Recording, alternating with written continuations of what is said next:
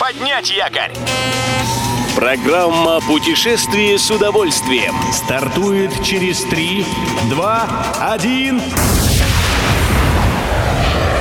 Приветствуем всех любителей путешествий, с вами Тимофей Гордеев. Сегодня в программе вы узнаете, что за новый туристический поезд начинает ходить в Свердловской области, какую сферу туризма хочет развивать Китай и на каких условиях начинает с марта принимать туристов Кипр.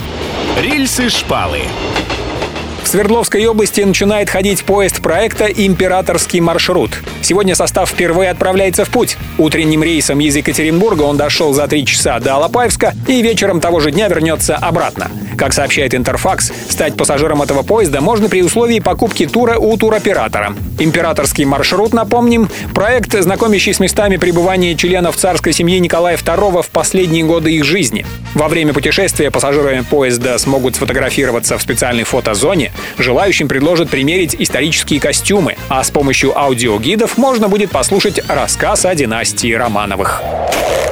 Отдыхаем. Китай желает вывести на новый уровень зимний туризм, и помочь в этом должны зимние Олимпийские игры 22 года в Пекине.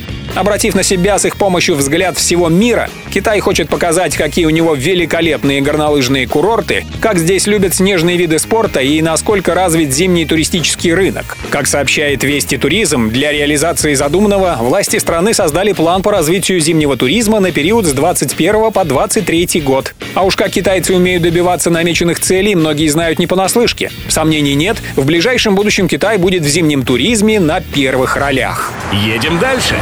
Всего ничего осталось до возобновления международного туризма на Кипре. Остров выбрал пока 56 стран, туристов которых готов пустить к себе на отдых с 1 марта. В их числе есть и Россия. Кипр установил следующие правила. Всем прибывающим нужна виза, и ее можно оформить онлайн. А требования относительно коронавируса зависят от того, откуда приехал турист. Гостей условно отнесли к трем категориям. Из так называемой зеленой зоны, это все страны Евросоюза, из оранжевой и красной. Россияне причислены к последней последний. Зеленым не нужно предоставлять справки о тестировании на коронавирус. Оранжевые должны показать такой сертификат перед посадкой на самолет, а гости из красных стран, земляки, внимание, обязаны показать квиток о тесте перед вылетом и должны пройти повторный тест уже в Кипрском аэропорту. Все выпуски «Путешествия с удовольствием» можно послушать, подписавшись на официальный подкаст программ Дорожного радио. Подробности на сайте дорожное.ру. Дорожное радио вместе в пути. Программа «Путешествие с удовольствием». По будням в 14.30. Только на Дорожном радио.